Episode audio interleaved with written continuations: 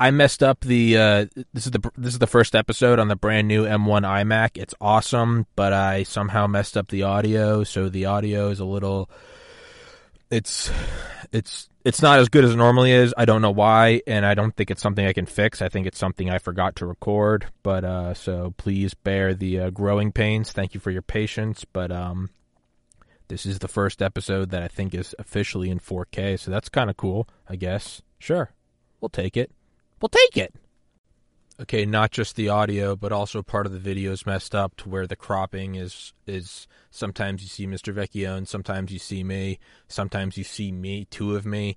It's growing pains with the new computer. Please, please bear with me. Audio's messed up, video's a little messed up, but the episode's great, content's still the same, and that's all you need. Am I right? I'm, I'm right. Excuse me, Mike. We're recording with Mr. Michael Vecchione and excuse me. And for everybody listening, this is now the third time it has happened. We have been uh, temporarily suspended from YouTube, and uh, you know, it's uh, I don't know what else to do. I had on the inventor of the mRNA vaccine, and uh, they didn't take that one down, but they took down an episode with, I guess, a less famous doctor. I don't know. Um, to me, at this point, I'm just kind of getting a kick out of it more than anything. I'm just getting a kick out of it. But so this will be on YouTube in a week, but it will be on Rumble and BitChute and Spotify today. Mr. Michael Vecchione, author of Crooked Brooklyn, Friends of the Family, Hand of the Killer, and Murder on the Bridge, if I got them all correctly just now. And and behind the murder curtain. Behind them, damn it. I was so close. I was so That's okay. So, Can you introduce yourself for all the new listeners? Sure. My name is Michael Vecchione, as uh, Tom said, and I am the retired former chief of the Rackets Division in the Brooklyn District Attorney's Office, uh, and now author. In fact, I have a new book that will be coming out next year called Homicide is My Business. It's about a Sicilian hitman who comes to the United States trying to make his bones, so to speak, and um, runs into uh, lots of problems. So, um, very interesting story. And um, when it comes out, I'm hoping Tom will have me back and we'll talk about that book when. Of course. Uh, I'm insulted that you feel the need to ask. I'm truly insulted. It's a smack in the face. Oh, uh, um, well, you know, must be a new computer, must not be working right. So yeah. Uh, it's, yeah, yeah. It's, not it's, hearing properly. Oh, yeah. Yeah. For everybody. We I good? lost you for a second there. Are we back? What happened here?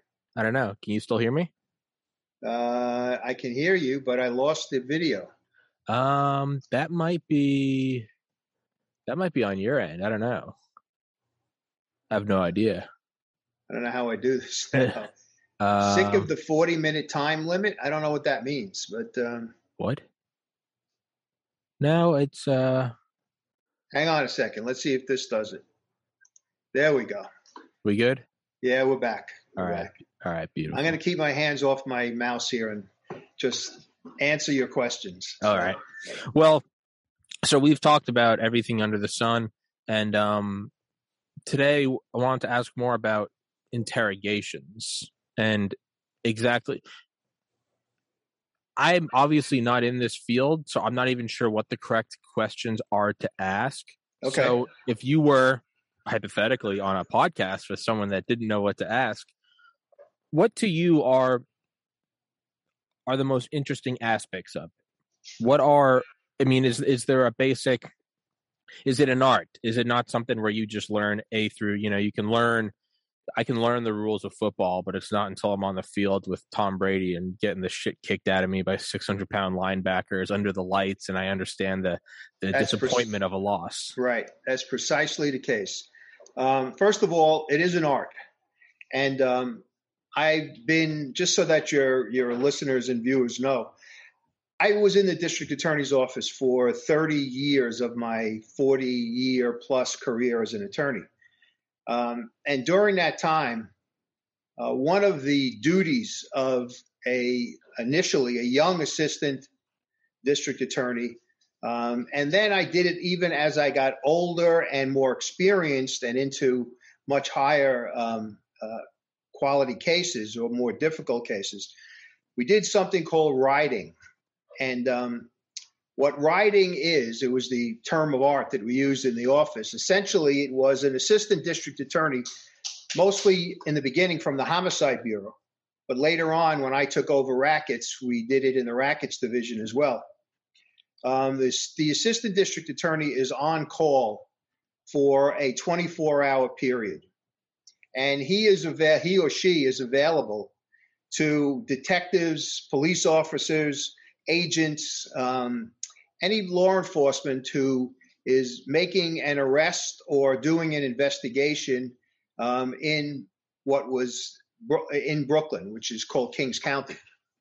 Um, and oftentimes, if you were on homicide duty, you would get a call for a couple of reasons. One, the defendant who had been arrested for the murder was inter- had been interrogated by the police officer or detective and was willing to give a statement to um, to the district attorney.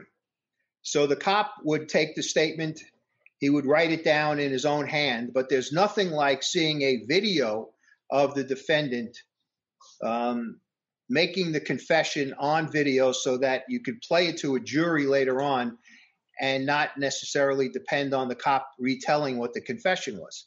So the assistant DA was on call to go out to the various police or law enforcement locations to take a videotaped confession or statement. It didn't necessarily have to be a, a, confession. Maybe the defendant wanted to offer some sort of an alibi, but that statement would be videotaped and it would be up to the assistant district attorney to take the statement, whatever it was. And of course, you would go out and first advise the defendant of his Miranda rights, um, and then listen to what the defendant had to say. And um, it was incumbent on the assistant district attorney to make sure that he or she does this interrogation with the idea that later on this was going to be played at a trial of this defendant, assuming he didn't plead guilty, he or she didn't plead guilty. And it would have to be the kind of evidence that a jury would look at and use um, for, as from a prosecutor's point of view, for uh, the basis of a conviction. So it's very important that the that the statement that you take from this defendant is done in proper fashion. And you don't learn that right away. I mean, I had to go out when I was a I was an intern also in the DA's office for a while. And I would go out with the assistant DAs who were riding, even as an intern, a law student, and listen and watch and uh, and learn. And um, and when you when you do it enough, you get the the feeling and you get the the the the ability to handle these things and keep them to not necessarily you don't want to keep them to a minimum but you also don't want this to be a three or four hour diatribe by the defendant which would be a turnoff to the jury. So you have to learn how to you know how to focus the defendant on what it is that he has to say. So i did riding when i was a young assistant da for first seven years of my my time in the da's office. And that meant that when particularly when I was in the homicide bureau, depending upon how many assistants we had at that particular time, let's say there were seven or eight assistants, that means every seventh or eighth day you would be on call and you would be available to the police for that 24 hour period. And Tom, I can't tell you how many nights, mornings, afternoons I spent in police precincts talking to defendants and also witnesses because the police would pick up a witness and bring him into the station house and take a statement. And that witness then would be the, that person's statement would be um, essentially etched in stone on videotape and would be used later on in the event the witness had a change of heart. You use it to kind of refresh their memory, um, and and it it is it was a valuable valuable piece of uh, law enforcement uh, technique to uh, to master. And um, and I have to say that it um, it wasn't easy in the beginning. You know, it was I was nervous, and and let me just set up what would happen. So if it was a defendant, the detective who had the case would pick up the defendant and uh, bring him or her into the station house. They would then sit in a room and talk to the defendant in the hopes of getting a statement of some kind a confession is the best, but also if the if the person had some sort of an alibi or some other defense that he, he or she wanted to put forward, it gives the detective an opportunity to listen to it and then go out and see if it's actually valid. So the statements were were very important. So the detective would come in, would bring the person in, they'd sit down in a room, he'd be advised or she would be advised of Miranda warnings, and um, and then they would ask questions. So tell us where you were on this particular night. And the detective would then go through the entire event or the entire statement that this defendant wanted to make, asking pertinent questions. Now, the detectives were interested in essentially one thing getting enough evidence from this statement, if it's a defendant, to be able to use it as the basis for an arrest to clear a case. The prosecutors were looking for not only that, but to make sure that the statement was good enough to play in front of a jury at a trial if the defendant, as I said before, didn't plead guilty to, to the crime. So essentially, what you have to do, and what's very important as a prosecutor, is not to is to ask questions that are I don't want to I'll use the term open ended, but I don't really mean it that open ended. You can't lead a witness. You can't say, mm-hmm. so tell me at this particular time, uh, you picked up an axe and what did you do with the axe? You can't ask those kind of questions because that would be the defense attorneys that would the defense attorney would use that and say it wasn't my client who was confessing he was intimidated and just just responding to the DA based on those kinds of questions and and giving the DA what he had um, what he was looking for. So you have to be able to ask questions that are open ended enough so that later on, when you argue to a jury, you can say to them, look, I didn't lead this defendant to tell me that he shot this individual. I simply asked him a question what happened on the corner that night? And he then told us that he got into an argument and took out a gun and shot this particular individual because they were fighting over money or over a woman or over you know i had cases where people were fighting over a bottle of beer you know so it was that it it it was really bad in, when i first started in the da's office.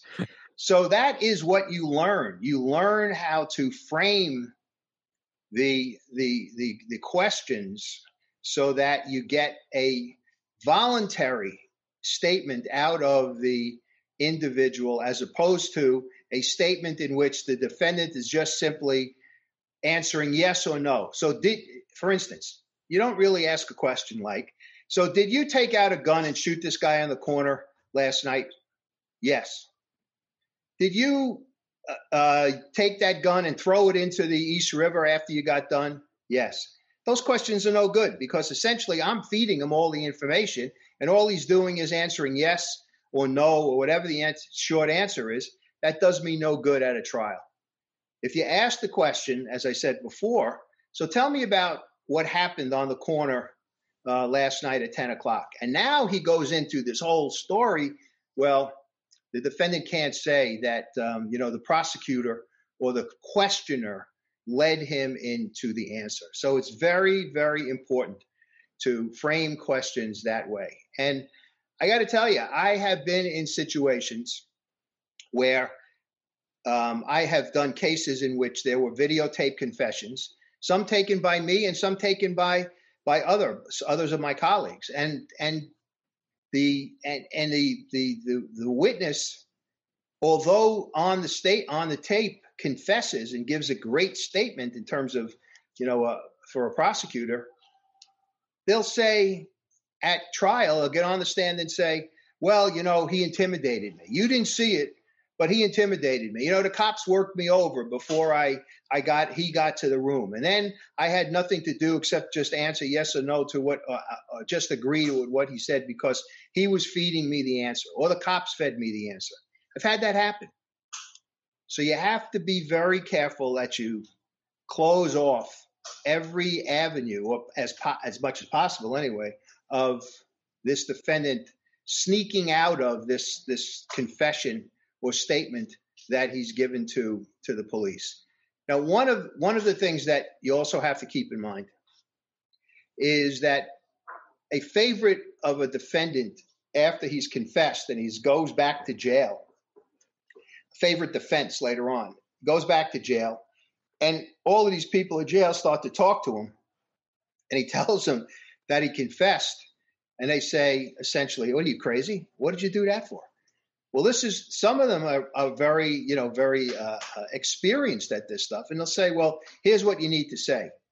You know, if you go to trial, you got to say that the cops, you know, beat you up before the prosecutor showed up, or the cops fed you all the information about the case, and you were told that if you didn't agree, that you were going to get your ass kicked in the cell by the cops after it was over. That kind of stuff, right? So that's happened and it happened in you know one of the cases we talked about. It happened in the the case involving the murder on the bridge with the the young girl who was killed by Raymond Vargas. Vargas, if you remember, was picked up by the cops, but he was I'm sorry was being looked at and looked for you know in terms of an arrest by the cops for another entirely different crime. He was look they were looking for him because he killed his best friend after he stole his wallet and credit cards, etc.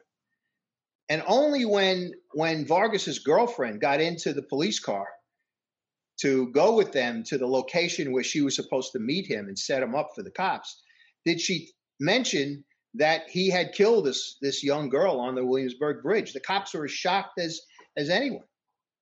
And um, so when they arrested him and they brought him back to the precinct, he I believe that he was so overwhelmed with guilt that he voluntarily just spewed everything that that he had in him regarding this little girl who he had killed on the bridge.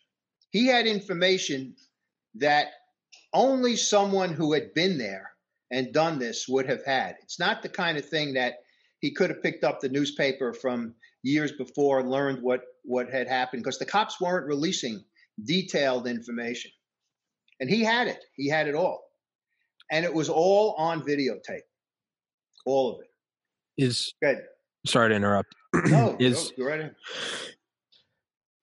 is there any what what is like the truth behind or I don't even know what the truth is. It's um the idea that you know confessing right? You could say like kind of like wet behind the ears, like you know guys like me that have never really been in trouble, or let's say I'm like 15.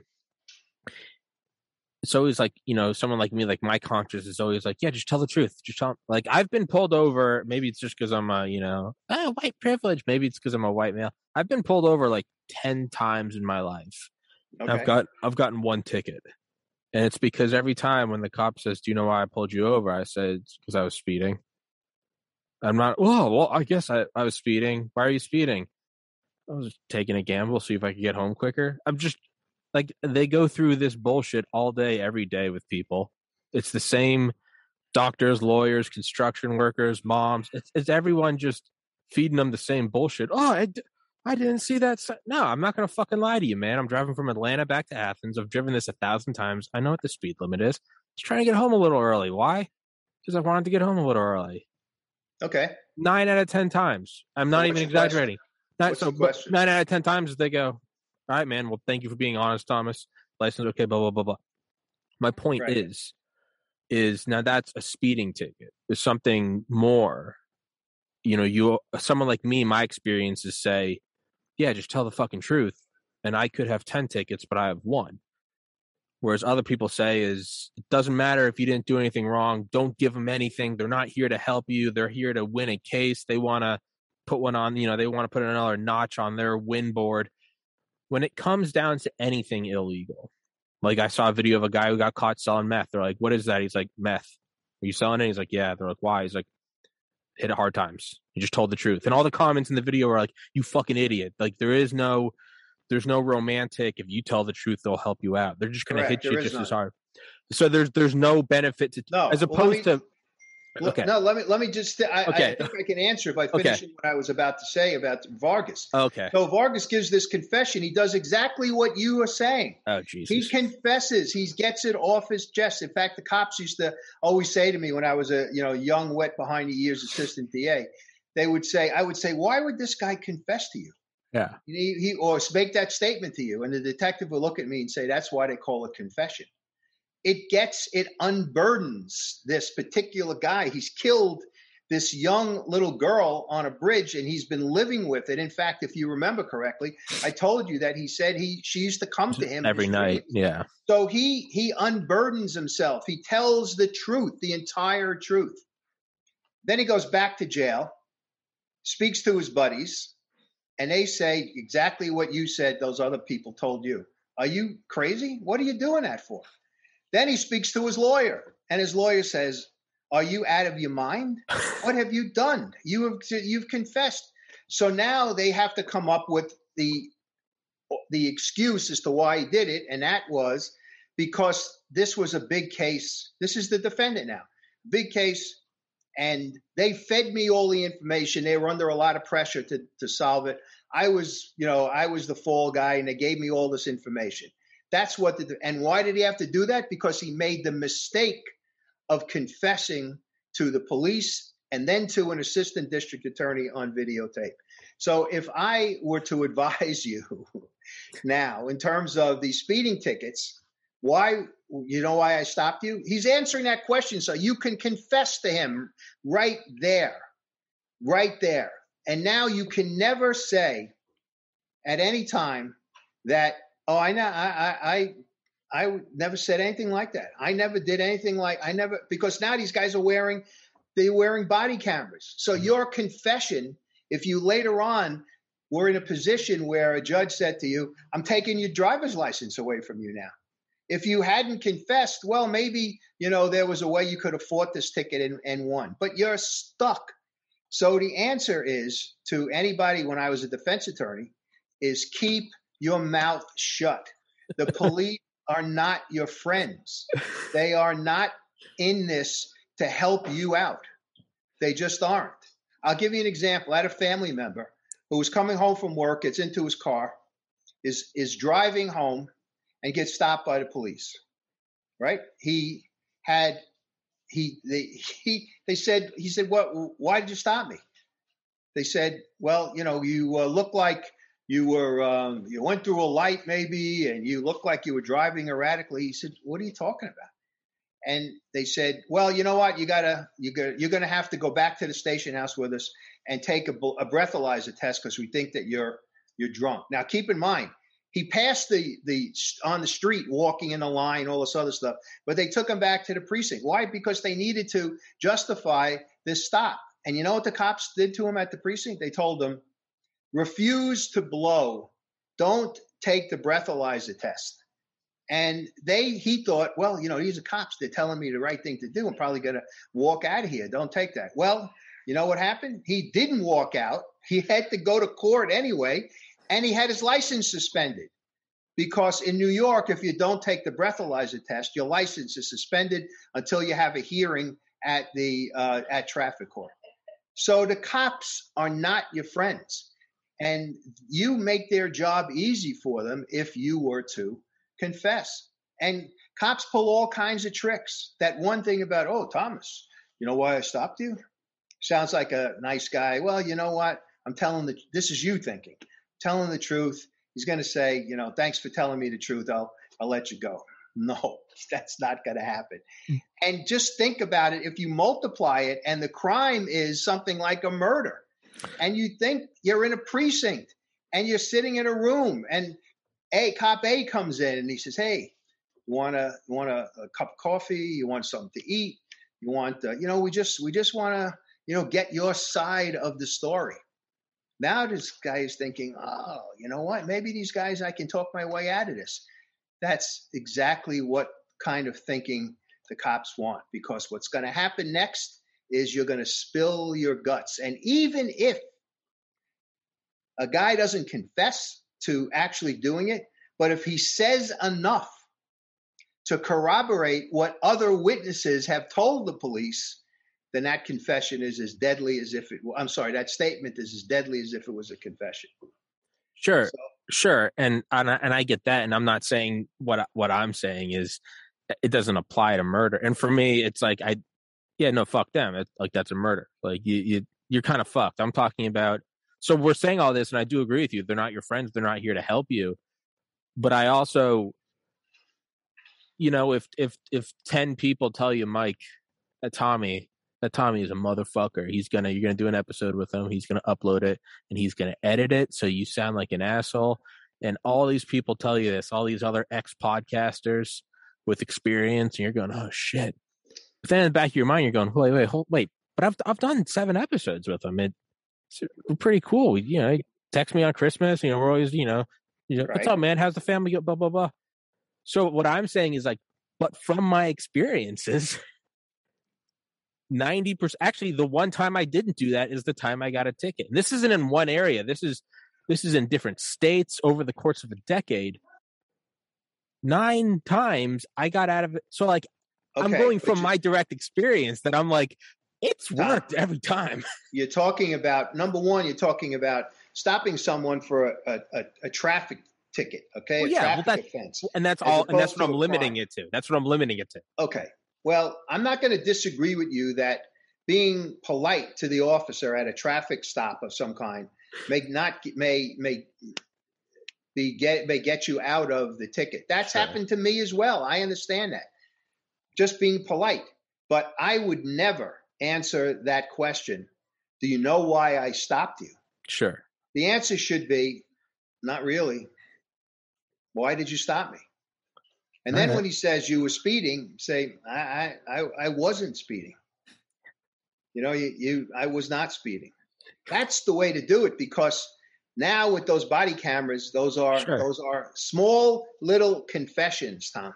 Yeah. Okay. Now, but the police and I and listen, for my entire law enforcement career, I wanted to be on that end, the end of the cop getting the person who I believed was the perpetrator to tell me what he or she had done. Yeah. That's what I wanted to do.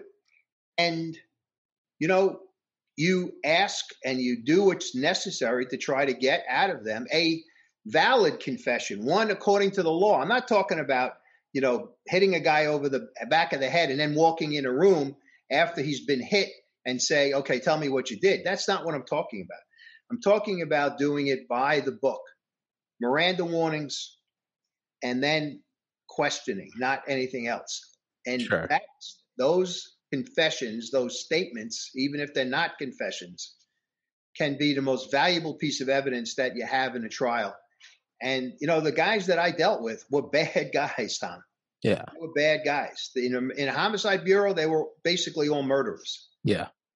In rackets, I had murderers con artists, all kinds of people who you know were were were the defendants. So it um, you know it's a it's a tool that law enforcement uses, and it's a very valuable tool. But you know, people are starting to there. It's, there are so many stories now about bad stories about the cops. There are so many TV sure. shows that show cops, you know, tricking people into doing certain things or saying certain things. That people are getting more savvy. Yeah, they're not necessarily opening up the way they used to in the past in terms of of confessing. But the one thing that I would, as a defense attorney and as a, and a, a someone who was speaking to a client, my advice is say nothing. Okay. Keep your mouth shut. Don't say anything because almost always nothing good can come of what you're of what you're saying. Sure. So. now, because I'm a stubborn asshole, and I'm going to keep arguing. When you hear about guys, you go to jail and they go, "Oh no, no, no, no! You got to go back. Got to say the cop bumped your head on the on the on the squad car. You got to say they beat you up. You got to, oh, okay, okay." There has to be some truth to these guys are so these law enforcement officers and attorneys there there's got to be some even if it's not like a written thing there's got to be some truth to just you're so tired of these assholes just stretching the system out, just abusing. Oh, he hit me. It's because I'm Mexican. It's uh, blah blah. He gave me a black eye. He said a, that there. I would imagine maybe I am just wet behind the ears. You got to imagine that there is some appreciation for someone that's. And again, I'm not saying murder or yeah, know I embezzled 100k. There has to be some appreciation for someone that's just not trying to pull a fast one on you. You know, but I, I did security. I've done security several summers. Seven summers ago, I was doing it in Ocean City, and I was I was watching over like in a uh, like an apartment block for all these kids that came down for like their senior week. They're all 18 and 19. I knew they were drinking. I knew they were smoking pot. I didn't give a shit. If they made my night easy, I made theirs easy. So if I would knock on the door and be like, "Hey man, we're not drinking," I'd be like, "Dude, just don't lie to me." Every once in a while, someone would be like, "Sorry, dude, I never drinking. I was just, you know, I'm excited. It's my 18th birthday." I appreciate it, dude, and I would just shut the door. I'd be like, "I got it." Granted, that's me. I'm not a I'm not a police officer, is there not some appreciation for someone that just doesn't tug your dick and is just like, no, I was being a dick? Or is that all, again, is that all idyllic? Do I just need to keep my mouth shut? Look, here's what the way I would answer. As my attorney, Mr. Vecchione. Here, here's the way I would answer that. If you get stopped, like you described, and the cop says to you, as you have said, you know why I stopped you? If you say to him, I really don't, sorry. Now you're being polite, right? And if he tells you that I stopped you because you were you were speeding, there is no reason in the world for you to say, "Yeah, well, you know, you're right. I did I did." Because now it's recorded. He's got that that camera on. Now he's between he he can't do anything except a Sure. give you a summons or arrest you. Okay. If you had said nothing and listened to what he had to say and you didn't give him a hard time, or you gave him your license and registration and said, you know, sorry, I, I, am not sure exactly what, and you're polite to him, well, then without the confession, he might go back to his car, look and see you have no record, and come back and say, all right, be careful, slow okay. down, okay, walk away. So you see the difference. The difference is the confession puts the cop in a bad situation because he then is open to to criticism for letting you go. Okay. Right? He okay. has the discretion to do that, but he may have a prick of a boss at the station house who said, Hey, you know, what are you doing? This is what you're out there for, that kind of thing. So you can be polite. And I would and I would say to anybody who's listening to this, do not ever give a cop a hard time. Never, under any circumstance at all. If you are being quote unquote investigated or stopped or whatever, you don't give them a hard time. You only lose with regard to that. You know, yeah. you may very well just be sent on your way. But if you start hassling these guys and you start getting into, if you get physical, forget about it. You know you're getting arrested. Yeah. But you know the idea is keep your mouth shut. Nothing good comes from the statement. Okay. Or I, I, I'll I'll temper that by saying 99.9 percent nothing good comes from it. There may be that one tenth of one percent that that says you know you he'll let you go but okay i've I, I there okay i get the distinction you're making now because all the times that happened to me that was between it was between like 2010 so not quite a decade it was actually probably like five years between 2010 and maybe 2015 is 2016 is when this happened so over six years it might have been before they all had body cams. So now, if they do have a body cam and I go, yeah, I was speeding, and now he doesn't give me a ticket, well, now it's like, well, shit, all we need is for this to leak. Cop not giving a, a straight white male a ticket, like, and he has the confession. Why yeah, yeah. I get it. So now you put me in a hard place. You just told me that I, so like working at a liquor store, if someone says, do you need my ID?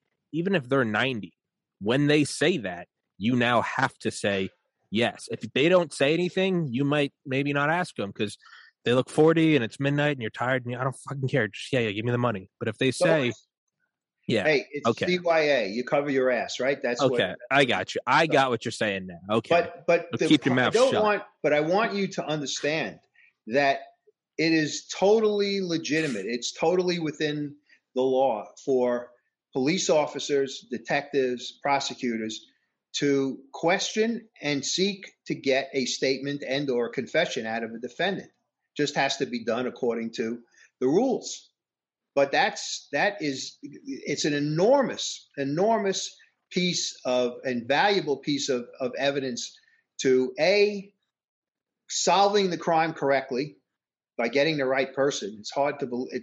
There are times when people confess to things even though they didn't do it, and there's a whole host of psychological reasons for that.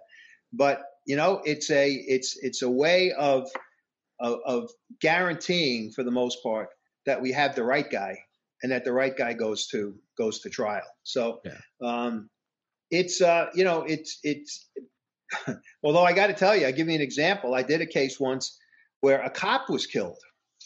He was off duty and he was sitting on his motorcycle. His girlfriend had gone into a store to buy some uh, some sodas or juice or whatever. It was July 4th. It was the night of July 4th, and he was off duty, and they were having a good time. And she went into the store, bought you know bought some stuff, and while she was in the store, a guy came up to the cop on a motorcycle, and he was in his own neighborhood. He lived in this area and worked in this area, and um, and said, "I want your bike."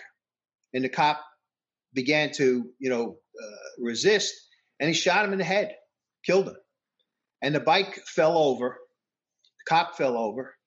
The, the bad guy grabbed the handlebars and other parts of the bike and tried to pick it up so he could steal it. And um, it was too heavy and he let it go. There were three eyewitnesses outside who identified this guy. His fingerprints were on the bike.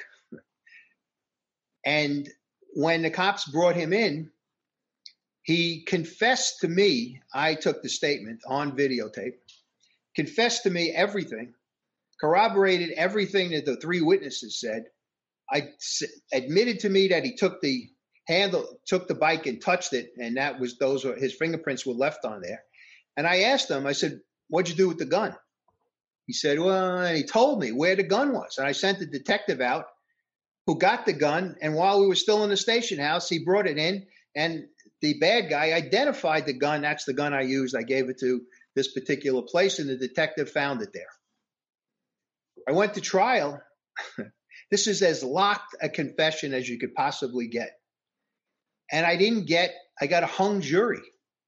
It's the first mean? time I tried the case. Well, it was a, it was a racial thing. Okay. And um, I couldn't believe it. I couldn't believe it. It was not even, you know, the, the it was the cop was an African American hero for that neighborhood. The defendant was African American. I couldn't figure out what the problem was found out later on because I talked to some of the jurors in the first case. The, def- the judge said to me, when can you be ready to retry the case? I said, I, I can try the case tomorrow. That's how, how good the case was. Two weeks later, we started the trial, ended it 15 minutes after the judge sent the jury in. I had a verdict. that convicted the guy. Now, this is with a confession that was airtight, airtight. So I'm telling you this because even though you have a confession, it's a part of what you use at a trial and what detectives use to close a case out. But even with the confession in this particular case, with the three eyewitnesses, with his fingerprints, with the fact that he was a neighborhood guy who became a cop and who was patrolling his own his own neighborhood where he grew up. He was a hero in that neighborhood. I still couldn't get a confession out of the first jury.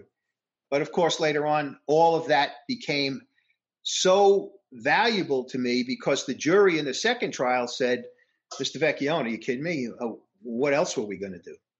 I mean, you, you, we had, we knew he did it. Look at all the evidence you had, you know, lined up against him. So, uh, you know, I guess I'm telling you this just to temper a little bit the idea that statements and confessions will will guarantee because there's no guarantees in the law. Sure. You just there aren't any. You know, you you really can't. But you have to do as much as you possibly can to to a uh, you know to to to build a a strong case. One other thing I got to tell you, you know, yeah. in terms of confessions and what it's what's important is in addition to the words, the atmosphere and the conditions under which a statement or an interrogation is done is very, very important for obvious reasons, I mentioned some before. You know, you can't have you can't have a videotape confession that a guy gives you in a room that is surrounded. The entire room is surrounded by cops, six foot two, three cops, you know, hanging around. You can't do Yeah. it. Yeah. Or you, you can't have, you know, you can't have other things that might impact later on the validity of the confession. You got to be very, very careful. I did a case once, and um, it's in the book. It's the Amy Watkins case, and um, when the I didn't take this confession, but I was watching it as it was being done. A colleague of mine took it because I was going to try the case, so I had to put the, the confession into evidence using another assistant DA. So he took the confession, and it was one of these confessions that matched every single piece of evidence that we had. We had an eyewitness. I'm sorry, uh, uh, uh, one of his friends confess. He confessed to her about killing this young girl, etc. And it, everything matched. When we went, went to trial, I played the videotape at the trial, and in the background, there is there you could hear a child crying and screaming. I thought absolutely nothing of it. Didn't make a difference to me because I was there. I knew there was no kid in the room. So to me, it was outside noise. And we had it was a it was a, a summer afternoon. The windows in the in the room were open. It was a busy street that the precinct was on. And that's, you know, as I was preparing the case, it meant nothing to me. I didn't even think of it. The defense attorney, when the case, when it was played, made a big deal of asking the cop and asking the assistant DA who took the confession about where's where were the defendants were the defendants' children in the precinct. And it so happened his wife was notified that he was under arrest and she brought her kid in. They were way outside the room with the door closed. But his point was he was trying to sell the jury on the idea that his client confessed because he heard and believed that his kid was being harmed and treated poorly by the detectives and hurt.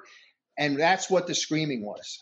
Tom, it had no, nothing could be further from the truth. It was, a, as I said before, a summer day. There were kids out on the street. They were playing. It was, it was just normal street noise in Brooklyn. That's something that you hear here all the time. But here's a confession that otherwise was perfect. Yet this little bit that nobody else recognized except the defense attorney because he knew that he was looking for anything. He had to find anything to try to get his client out from under this horrible confession, and that's what he used. So, so here it is, an interrogation at on all you know at, at first blush is perfect, perfect. That little bit of noise threatened. If you had the wrong person on the jury, that little bit of noise could have threatened the outcome of the of the case if they felt that the cops, you know, were doing something to this kid, this guy's kid, to get him to force him to to give a statement. And um, so it's uh, it, there are lots of uh, lots of little things that you have to worry about when you're taking these confessions and doing these interrogations that may not necessarily be apparent to you when you're doing them, but you learn.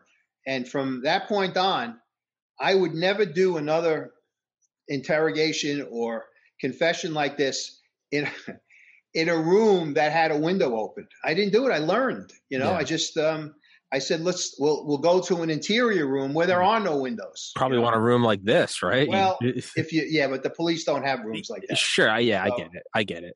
you know and it, and it was um it was an eye-opening experience i, I had never you know I, that that was something that and it was a very important case it was a case that i wanted because this young woman was killed in the neighborhood that i grew up in and i knew the street that she she was killed on and it was a very important case to me. And it took a year from the time of her death to to uh, come up with the defendants. And um and here we were and i was I was I was flabbergasted when this guy did this. I had to you know find a way to I had to call the cop back to the stand and ask him about you know what was going on. And and I could have made more of it than I did, but I felt that if I did too much, that a jury may say, well, why is he, you know, defending this so much? Maybe there's something to it. I just kind of had the detective say no, and that was it. And then I argued in summation that it was preposterous for for him to believe that, uh, or for anybody to believe that they would torture this kid's this guy's kid to to get a statement. You know, so. Um, what, so interrogations are are are good, but they can be they can backfire on you. Sure. What are the are there like uh you good for like another like 10 10 15 minutes? Hmm? What yes. are like the pharmacological implications of of interrogation? So there's like, you know, you can't have the guys in the room, you can't have them surrounded by a bunch of good old boys, a bunch of six two guys, right, with the batons right. and billy clubs. You can't torture the kid. You can't X, Y, and Z what are pharmacological implications? Let's say Vargas gets arrested and let's say he's pissed drunk. We know Vargas was a junkie. Right. Can you go in there and like a BAC or blow something, can you say, I was drunk, man. I wasn't thinking right. It, it could that almost be an extension of insanity in that you weren't in your right mind. Oh, sure, sure. That's why. Excuse me. You're that's good. why you, if you are doing this, you you and when I say you, I'm talking about the detectives, the prosecutors. The one thing that that has to be certain, you have to be certain about, is that he is a or she is not under the influence of drugs, alcohol, or is capable of understanding what is going on. So you're not a psychologist or a psychiatrist, but you have a pretty good idea if someone is, you know, is is is is trying to pull the wool over your eyes or is really nuts. Because what could happen is you go forward. If you're uncertain, you get a good confession or a good statement, and then later on it comes back to bite you in the ass because you didn't really pay attention to perhaps our alcohol level. His alcohol level was high, or there was you know under the influence, or the person was you know psychologically unfit to to take a you know take a confession or give a confession. So you have to be careful of that. Now, are there like safeguards against that? Because let's say I'm a sleazeball and I'm trying to get out of it. Do I say it's almost like the inverse?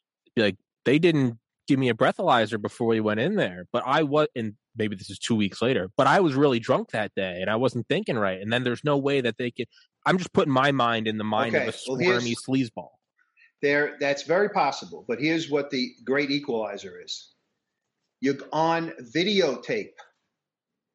Maybe I can. The confession is on videotape, so you better be a great actor on that videotape because if you don't think of this defense while you're confessing, and someone tells you later on that, well, just say you were drunk, you didn't understand it.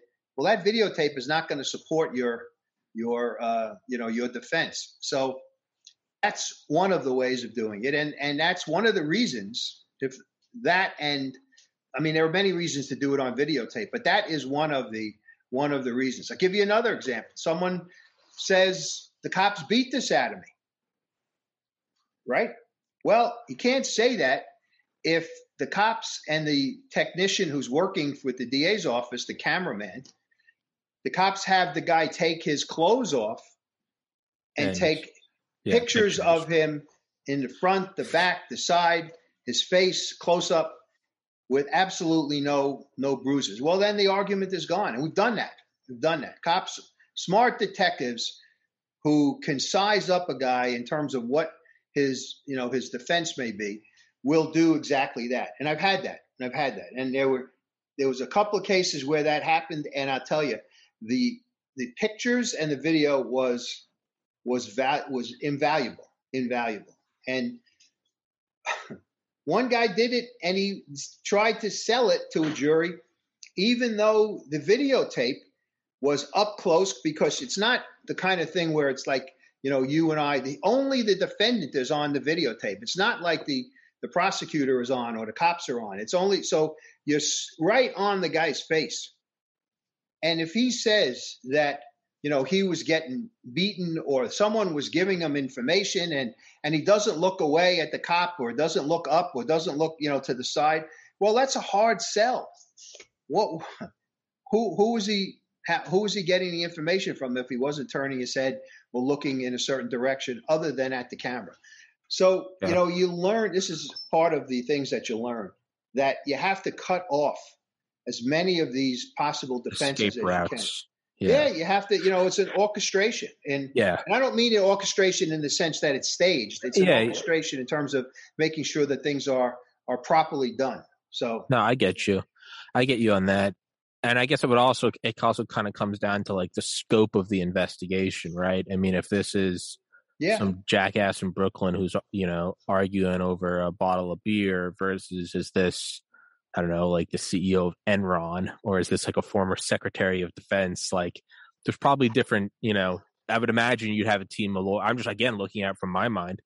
I've got a team of lawyers, and I'm going. I want them to look at the camera. I want them to look at the coding software. Go through it. Did they edit anything out? I do a podcast. If I wanted to, I could stealthily edit something. I, you would go in, but then it also you have to assume that that super like you just said the police precinct doesn't have a room like this. I would imagine at Langley they probably do. Well, the they probably do. But what yeah. we used to we used to make sure a that there was a there was a clock in the okay. video in the in the screen. I got you. So that editing you start yeah. you announce it is now 10 a.m. and we're beginning.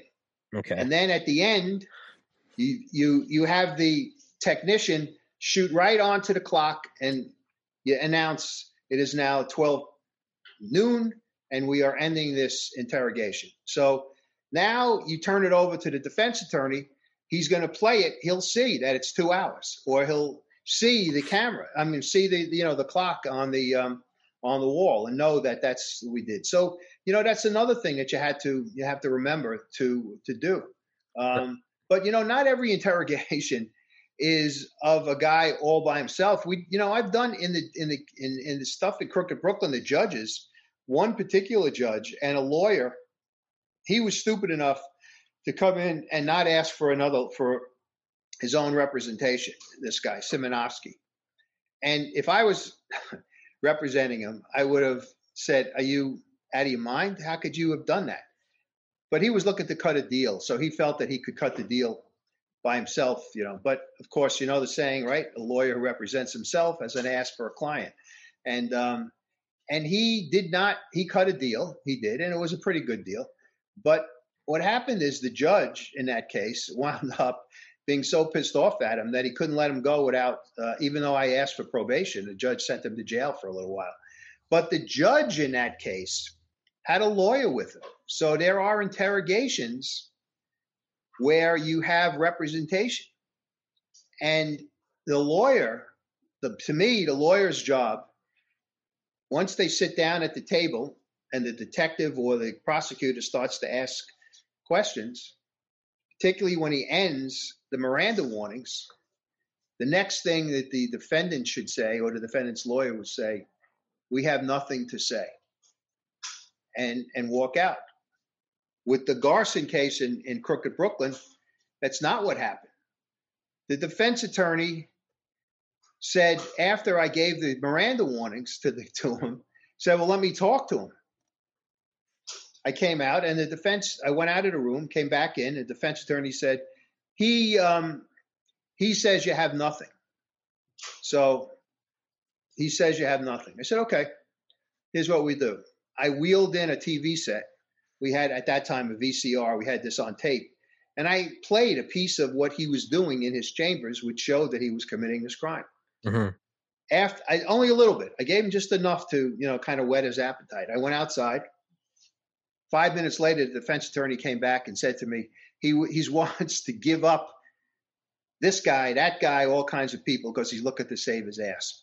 So that's a different kind of an interrogation. There's one with a lawyer there who sized it up and was protecting his client and trying to get us to, you know, give this guy a deal in return for talking or giving us information about what had happened. Um, so yeah. I don't know. You know, I've had that happen, and I was I've been on the defense attorney end of that, where you try to get you know a deal for your client right at the time when they're questioning him. Um, but most of the time, these guys aren't smart enough. At least, you know, you said it before. the guys who have been arrested a million times always know lawyer. I need a lawyer. But a guy like Tommy, who gets stopped and is brought into a station house, he doesn't have any anything other than I want to get out of here and I, I want to be a nice guy and I want to tell the cops what they want to know because I think they're going to let me go. And they sink themselves. They don't ask for a lawyer. Meanwhile, the first thing you need to say is as soon as they give you Miranda is I need a lawyer. I need an attorney. Yeah. Correct. Sure. I mean, yeah, I, I, I get that. That's uh, it's one thing I like about Zoom is um, you know, I used to jokingly say to people when we'd start recording, I'd be like, "Hey, are you okay if we start recording?" I say, I mean, I, so I say it to everyone, "Hey, are you okay if we start recording?" I used to just kind of say it as a joke, just because I was like, I don't want anyone to fuck me for uh for recording without there. But now Zoom says it. But another thing about Zoom is um is I do I don't always upload that copy because it's not the highest resolution, but I do keep the Zoom file for every episode I do Right, because you on you open it up and what does it say? Bottom right hand corner, day, month, year, uh yeah, hour, minute, second. Exactly. And it has the whole thing. And it's I keep an unedited version of that because I've never had anyone do it. This is episode five oh seven. But I'm just guarding my ass because I'm like, I don't know what guest I'm going to have on. And, you know, God willing, this podcast gets bigger and I make some money. I don't know if someone's going to come on here and be like, Tommy showed me his dick. You know, he demanded, you know, it's, Yeah. it's, it's, yeah, it's a, it's a weird thing. Now, well, those uh, those are the you know are the things that the prosecutor and cops have to worry about with defendants. They could say anything. You know, Mhm. you're saying that Tom showed me his his you know his dick. yeah, Well, the the defendant is the cops beat me up. Yeah. The cops told me that um, you know they were going to give me um, you know they were going to let me out or they were going to let me you know go visit my girlfriend before I went into jail that kind of thing. Well, you know that's why we had the everything on tape so that you can't you can't he can't get away with saying that. And when they try to say that it happened before, well, you know, there's nothing you can do to prevent somebody from saying that except that you have to use what is on the tape and say to a jury, and I've done this, I said, Do you think that if that happened before, here's a guy sitting across the desk from a lawyer who says that he can say anything he wants and he didn't tell him? He had his opportunity, his chance to tell this this lawyer that the cops beat the hell out of him and he didn't do it. And now he wants you to believe that that happened and he said nothing about it. And did you see any evidence of it? No. So the videotape is most important. And you're doing the right thing by making sure that you keep the evidence because you can't uh, you know this is a this it's a mean world there tom you know? Yeah. so and it, it's getting anything can happen. And it, and it gets weirder and weirder. It's uh, you know, I would I got banned so many times for uploading videos just simply discussing COVID, and then finally, like two weeks ago, I had on Dr. Robert Malone, the inventor of the mRNA vaccine, the guy, and I had him come on and talk for two hours, and that episode didn't get taken down. And so I was like, oh, maybe something's changing within YouTube. I know there's a class action lawsuit against them for something about violating Section 230. I'm not a lawyer. I don't know. So like two days later, I had on Dr. Mobeen Syed, who's got a channel with like 300,000 people on YouTube. He's an Indian doctor out in California, and he gives like online lectures, and he's, he's just freakishly brilliant, and gives lectures every day about new like variants of uh, coronavirus and like their molecular structure, and sh- way above my head. I had him on, and uh, that one didn't get taken down, and I was like, oh, I was like, I think there's like a change. It's something's happening so I went back and I mean, as as you know, uh, or anyone knows that watches this, once I got up to two strikes on YouTube back in like April, and I got if I get one more strike, I'm permanently done. I just started uploading like 30 second clips of episodes, and I'd be like, go watch the full thing somewhere else because I was like, I don't know what's gonna, what you know, what straw is gonna break the camel's back. Say all of that to say, well, after those two episodes got up, I was like, oh, something's changing. So I went back and I took all the episodes that I had never fully uploaded. And I started uploading them all. And I was like, oh, we're in the clear now. And then last night at like 2 a.m., I got the ban hammer. And it was like, you've been uploading like, eh, you uploaded a video that directly contradicted the World Health Organization, and thus you are spreading medical misinformation, and that somehow equates to uh, hate speech. The point is, is I don't even know what the playing field is anymore. It's not Yeah, a football field with a rectangle. The out of bounds line is is changing. Some quarters are Shifting. yeah, yeah. It the, every quarter isn't 15 minutes anymore. Yeah, Sometimes, yeah, you get six downs instead of four downs. Exactly. like, exactly. so to me, I'm like, I'm just gonna record. I'm take a page of the NSA. I'm just gonna record everything, dragnet surveillance, and I keep my copies. I've got offsite copies. I've got offsite copies that no one knows about because I don't even know what's going on anymore, and I have no idea how they're gonna try to screw me. No, that's very smart. It's very smart. I, I always felt that when I was questioning someone, my protection was the fact that we were doing it on videotape. Mm-hmm. You know, that was um, that was it. And um, you know, it got to the point where you know there was a there was a time when we used to say to the cops, "Why don't you guys videotape Oh, when you you guys get confessions?" And they would they would have they would write the detective would write it down, and um, for whatever reason they I, I have I think an answer to that, but I, I'm not gonna I'm gonna keep it to myself. But uh, but they they didn't do it. You know, they didn't do it. So. Sure. Um, but that would be a way for for the defense. That would be a, a good, I guess, weapon against that charge that the cops did something before the prosecutor got to the station house. You know, that was um, that's that was always the you know the the Achilles heel of those those videotapes is what this guy was going to say about what happened before you know before I got there. Um, but you try to you try to I, I got I can tell you one other thing Yeah. with this with that case I told you about with the cop being dead uh, when he shot the guy would try to steal his motorcycle. I was so I took a chance, a chance that probably I shouldn't have taken, but I took it. And I said to the defendant at the end of the tape, before I before I shut the tape off, were you treated well by the police? Yes. Did they promise you anything? No. Did they threaten you in any way? No. Did they give you food? Yes. Did they give you a, whatever you want to drink? Yes. Did they let you use the bathroom? Yes. And when I got back to the office and I showed some of my colleagues the, the videotape, they said, What are you crazy? What'd you do that for? What if he would have said no?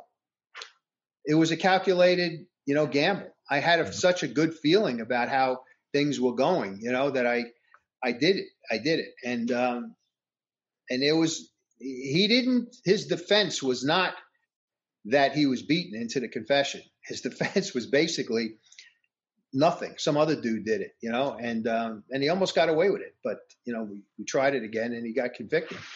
But um, you know, so you you take a chance, and I, I have a feeling that the, the department or the cops don't want to take that chance as far as going on because at that point these guys are agitated these defendants and who knows what they would say. You know they they could blow it totally out of out of proportion and then you're really sunk. So Yeah. i took the chance and um, and it, it worked for me but you know i could understand that for others it wouldn't but i said i you know I, I sized up the situation and knew what i was dealing with before i before i did that so um, Do you, do you think we're going to see a? Uh, do you think we're going to? This is kind of all now wild speculation. From this moment forward, Mister Vecchione and myself are not doctors. Do you think we're going to see? Is there going to be some weird precedents or or legal cases of um of people knocking on doors with vaccines? And it's for everyone listening. I've said this before. This is nothing about being anti-vax. When I wasn't allowed to talk about the election, that's all I talked about until they stopped caring. That's just that's just me being an arrogant asshole, right? You know, as soon as you tell me, Tom, you know, keep your mouth shut. What do I do for 20 minutes? I try to like argue. That's just what that's why I'm sure that's why I gave my parents gray hairs.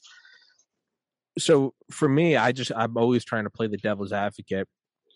Do you think we're going to see there's got to be some sort of legal clashes coming of like because one of like the talking points on like the memos for people knocking on doors is um is uh ignore no soliciting signs and you're seeing people say it's going to get weird in states like texas or Florida when there's like what is it like castle rules or castle doctrine where you can defend your property with lethal force.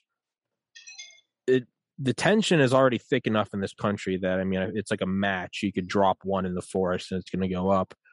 Do you think some weird things are going to come with it? And let me preface that by saying I know that's a hot button issue, and you don't have to answer that if you don't want. No, to. I, I, I have an answer because I'm not. Sure. I, don't know, I don't know, but I think that it's it's a very simple situation. Somebody knocks on your door, you don't want to be bothered. You just don't answer the door.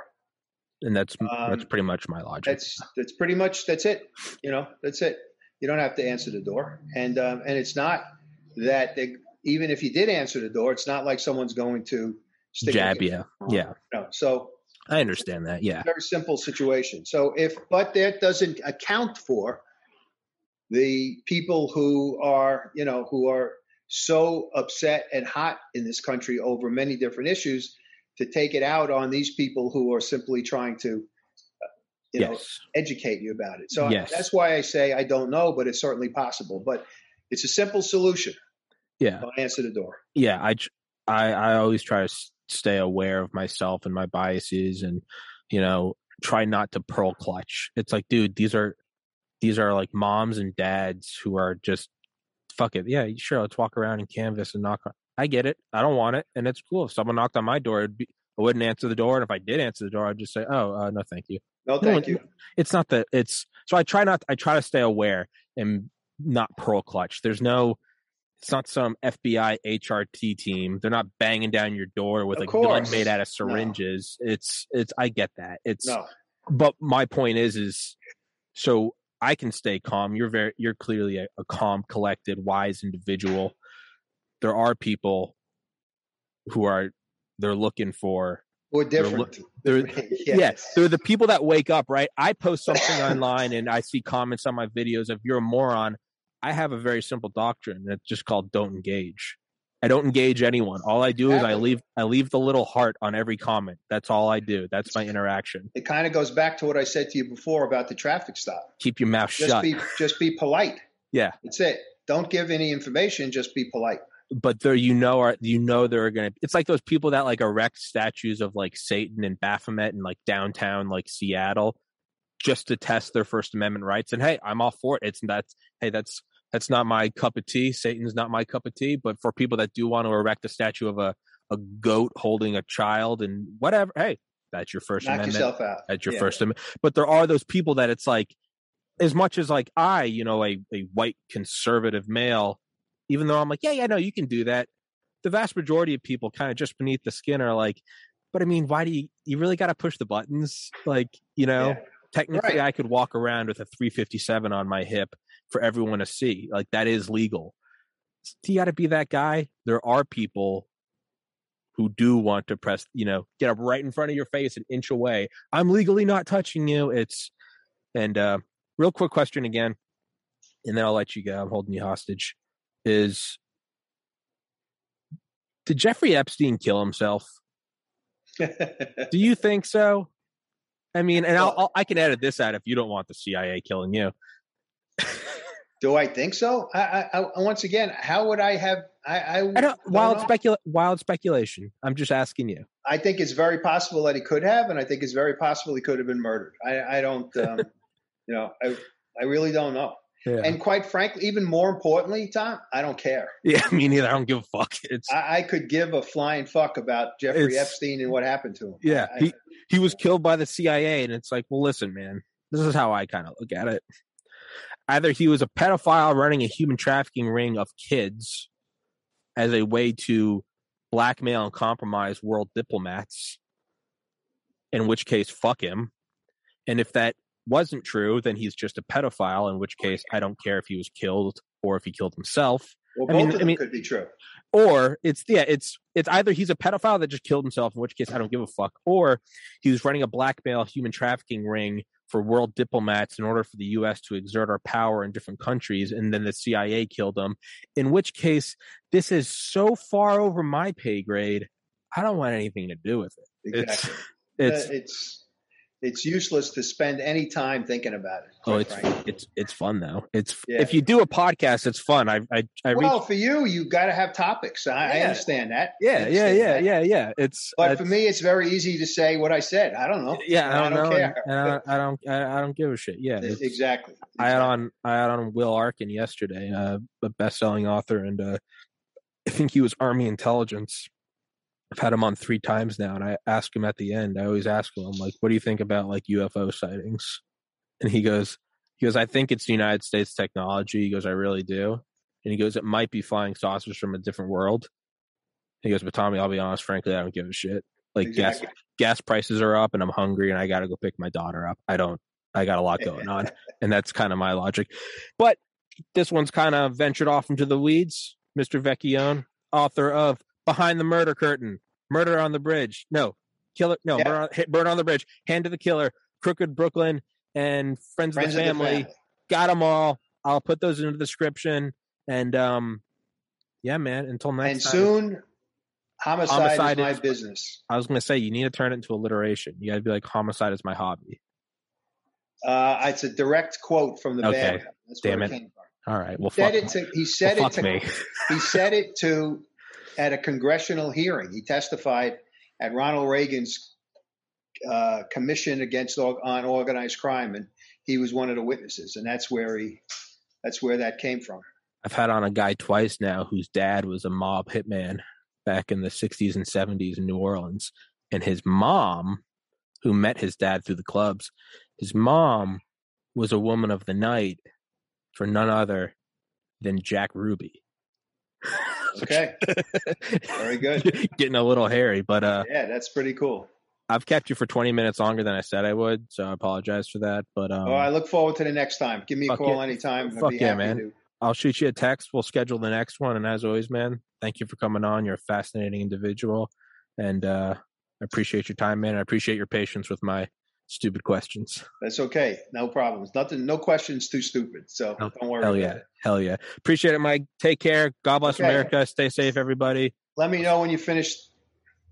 Let me know when we're off. I want to tell you something. I want to. Oh, yeah, sure. Hold on. else. Let me, hold on. Let me stop recording.